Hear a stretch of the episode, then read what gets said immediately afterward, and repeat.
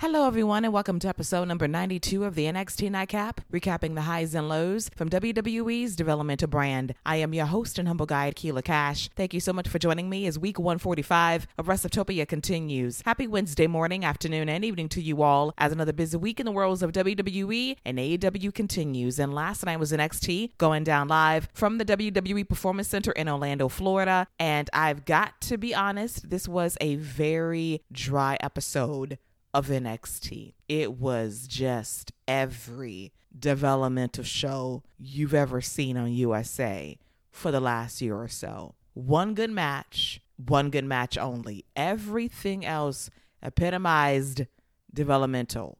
It felt like one of those 4-hour tapings that the OG fans would sit through a Full Sail back in the day. And it's that third taping that really tests your resolve as a fan because you're unenthusiastic, you're tired, you're ready to go home. But that fourth show, that go home for a takeover just lifts your spirits. It felt like that kind of show last night. The third show of 4 tapings, and it was just dreary. The crowd reactions were pretty muted outside of the main event, but this was a very by-the-numbers pedestrian edition of NXT with one very unfortunate injury, which I'll get to shortly. But first off, let's kick things off with the reigning defending NXT champion Bron Breakker comes out to praise Wes Lee for winning the NXT North American Championship at Halloween Havoc nearly 2 weeks ago. Show some love to Julius Creed as well for surviving the ambulance match against Damon Kemp. That leads to Pretty Deadly coming out to say, what about us? What about our tag team championship defense last week against Idris Enofé and Malik Blade? We deserve the spotlight just as much as you do, if not more so. We're the moment. We're the tag team.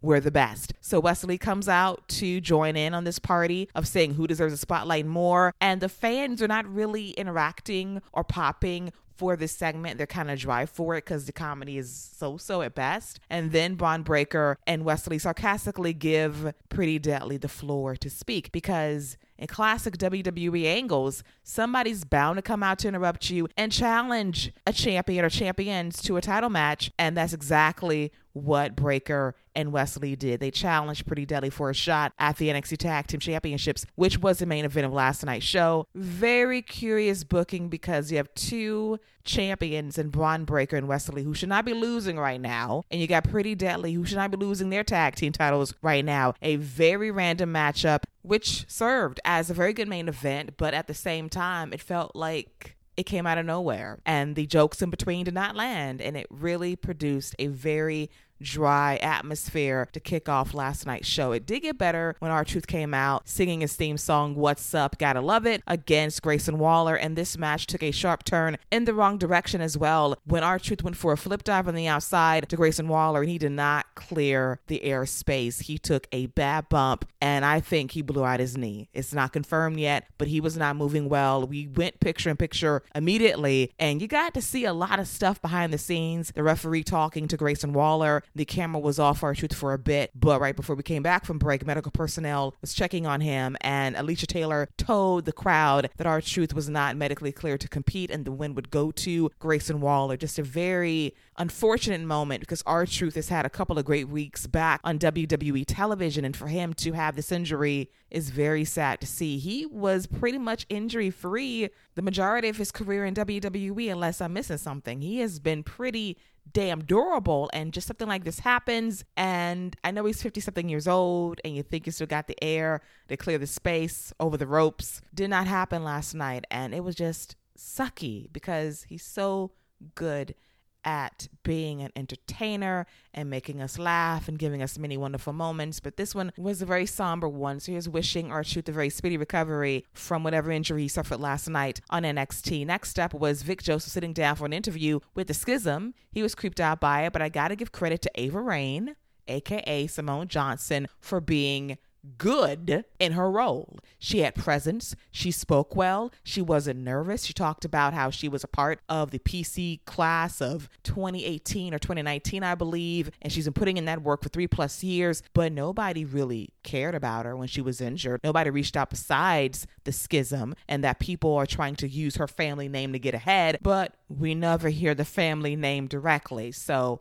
at some point, you got to acknowledge your lineage. And if I'm going to be promoting a 4th gen star on NXT to be a future superstar in WWE as a whole, I'm going to modify the name. Either it's going to be Ava Raine Johnson or Ava Simone Johnson to clarify who the fuck she is. Vic Joseph is telling the schism, oh my God, guys, the press for adding Ava to your crew. Well, the outside world might not know who she is. Ava Raine is not synonymous with Dwayne The Rock Johnson's daughter, Simone Johnson. You got to put that out there at some point. It's like Bronny James entering the NBA draft in 2 or 3 years. He's going to change his name because LeBron is father and you don't want to be attached to greatness. That's stupid. You got to acknowledge people's backgrounds. I know trademarks and intellectual property is a very serious thing in WWE when it comes to government names and work names, and they've loosened that up a bit under the Triple H administration. And I think they should do the same for Ava Raine. At some point, you got to just put it out there. She's Dwayne's daughter. She's got to embrace that last name. I think she wants to, but WWE's funny with the names. I think about Bron Breakker. I would love for him to be Bron Steiner or Rex Steiner on the main roster someday because Bron Breakker don't sound right headlining a WrestleMania. Even though I love the guy as a wrestler, the name is still so-so at best. You say he's a Steiner?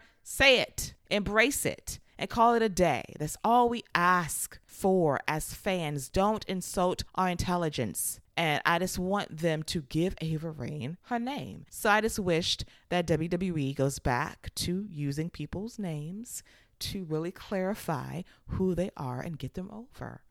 Give them a proper spotlight. Those in the know know, some don't know. And you have to really lean in on that. You've got a 4th-gen star, arguably one of your top 5 biggest stars in the history of your company, and you're doing this.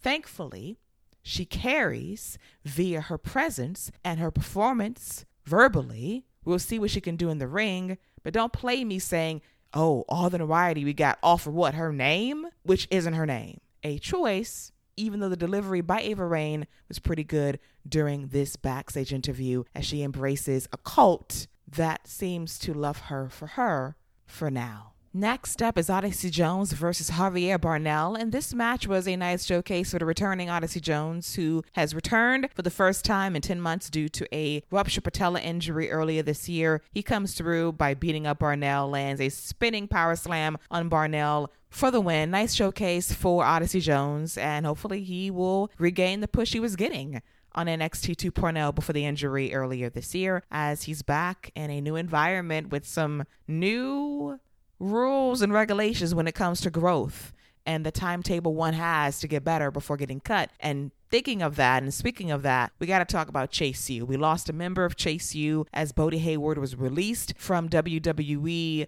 a couple of days ago. NXT releases are not made public. They come out on their own time via various members of the wrestling media, and it was confirmed by him that he was cut, but he has 30 days to sit at home, chill, and then he'll resume his career by working the indie scene and see where he can go from there. It was a stunning cut because he does have a lot of charisma, and I don't know exactly what happened, but we'll get more scoop on that in the weeks to come. So with Bodie gone from Chase U, who steps in to wave that flag on behalf of the best fake for-profit university in America, none other than new student Duke Hudson, and he escorts Andre Chase and Thea Hill as Hill faces Kiana James one-on-one. The match existed. At one point, Kiana lands a bulldog on Thea Hill for the win, but Duke puts Thea's foot on the ropes in front of the referee, and Andre does not like this. Andre does not adhere to cheating at his school. He tells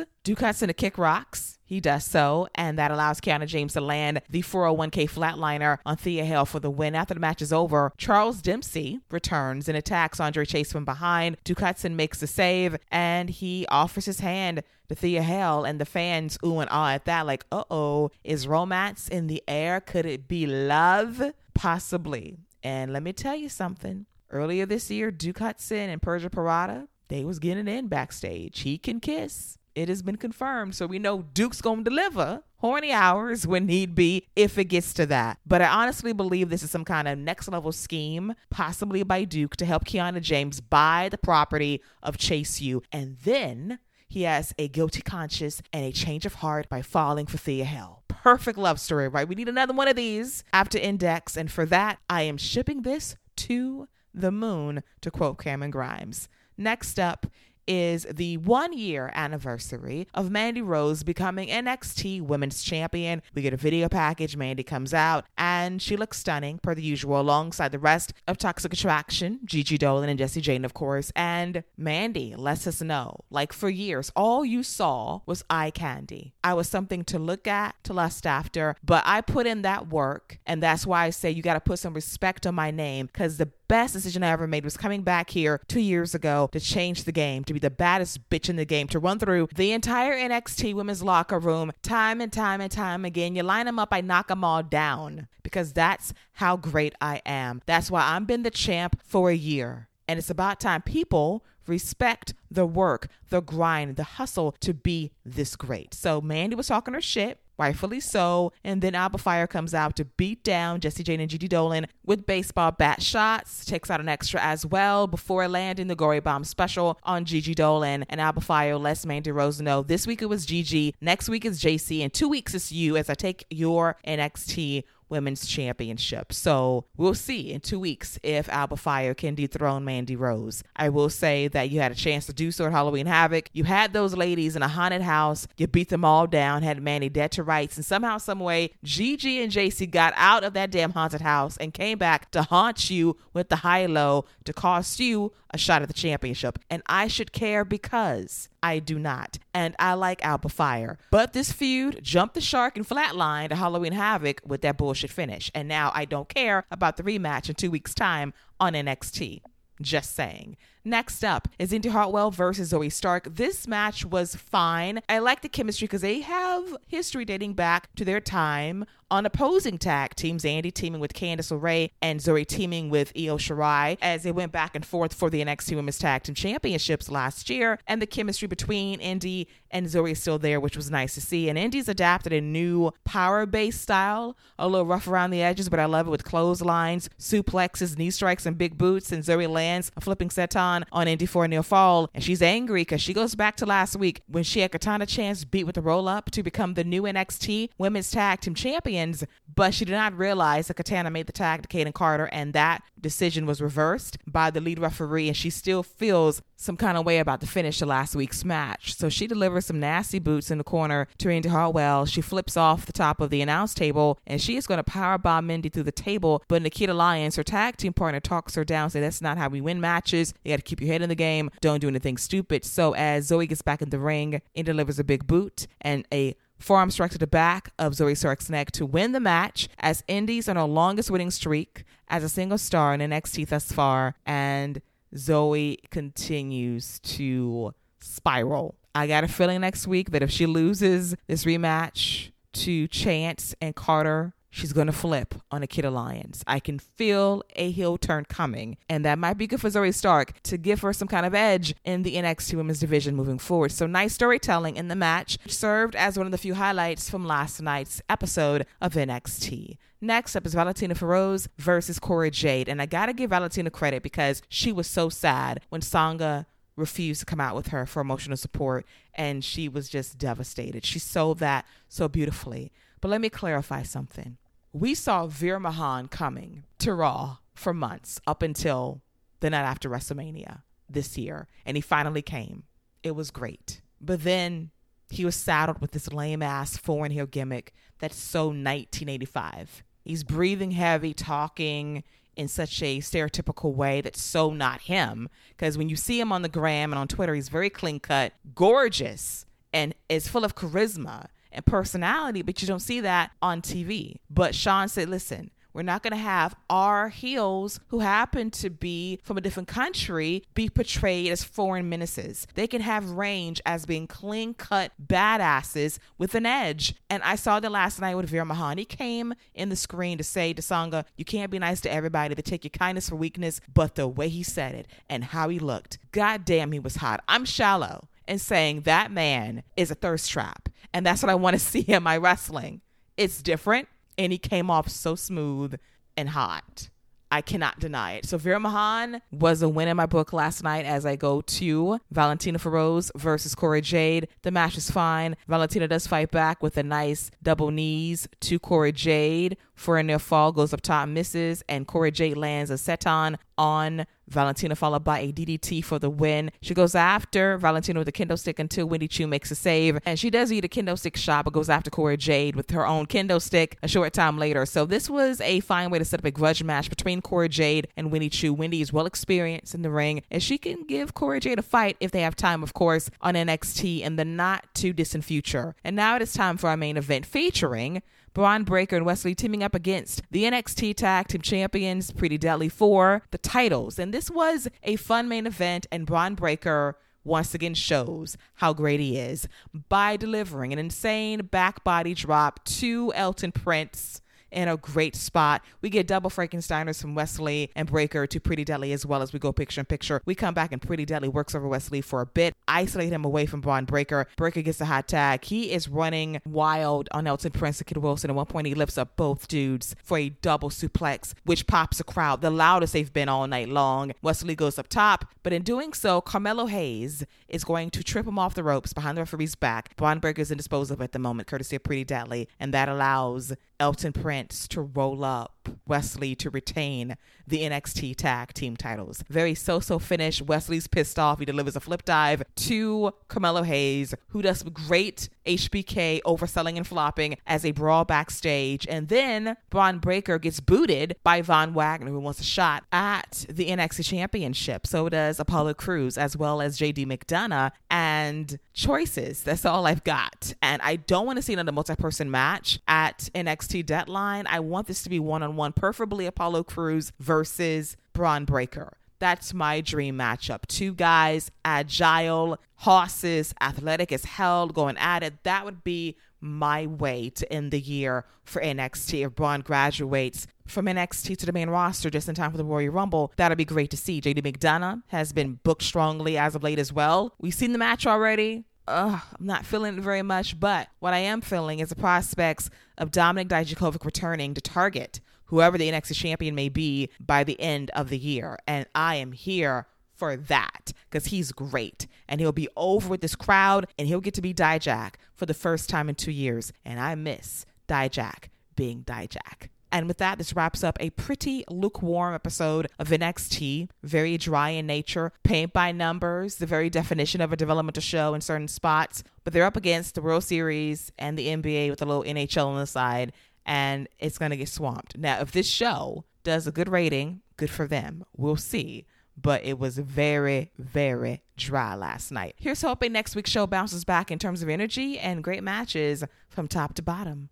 One can only hope. And on that note, this wraps up episode number 92 of the NXT Nightcap, recapping the highs and lows from WWE's developmental brand. I hope you enjoyed it as always. You can follow me on social media at Lady Wrestling X on Twitter and on Instagram at Wrestlesoaptopia. They can find me tweeting and grabbing these podcast shows, the drop on the semi-daily recapping Monday Night Raw, NXT, AEW Dynamite, Friday Night SmackDown back on Fox, and AEW Rampage going down live on TNT. You know what to do, so Wrestlesoaptopia, and follow me on Apple Podcasts, Amazon Music, Audible, Google Podcasts, Buzzsprout, iHeartRadio, Stitcher Radio, TuneIn, plus Amazon Alexa, and Spotify. I'll be back tomorrow morning with episode number 87 of The Dynamite Effect, recapping the highs and lows from AEW Dynamite on TBS. Until then, enjoy your hump day. Stay safe out there, and don't forget to wash those hands. See you later, boys and girls. Take care.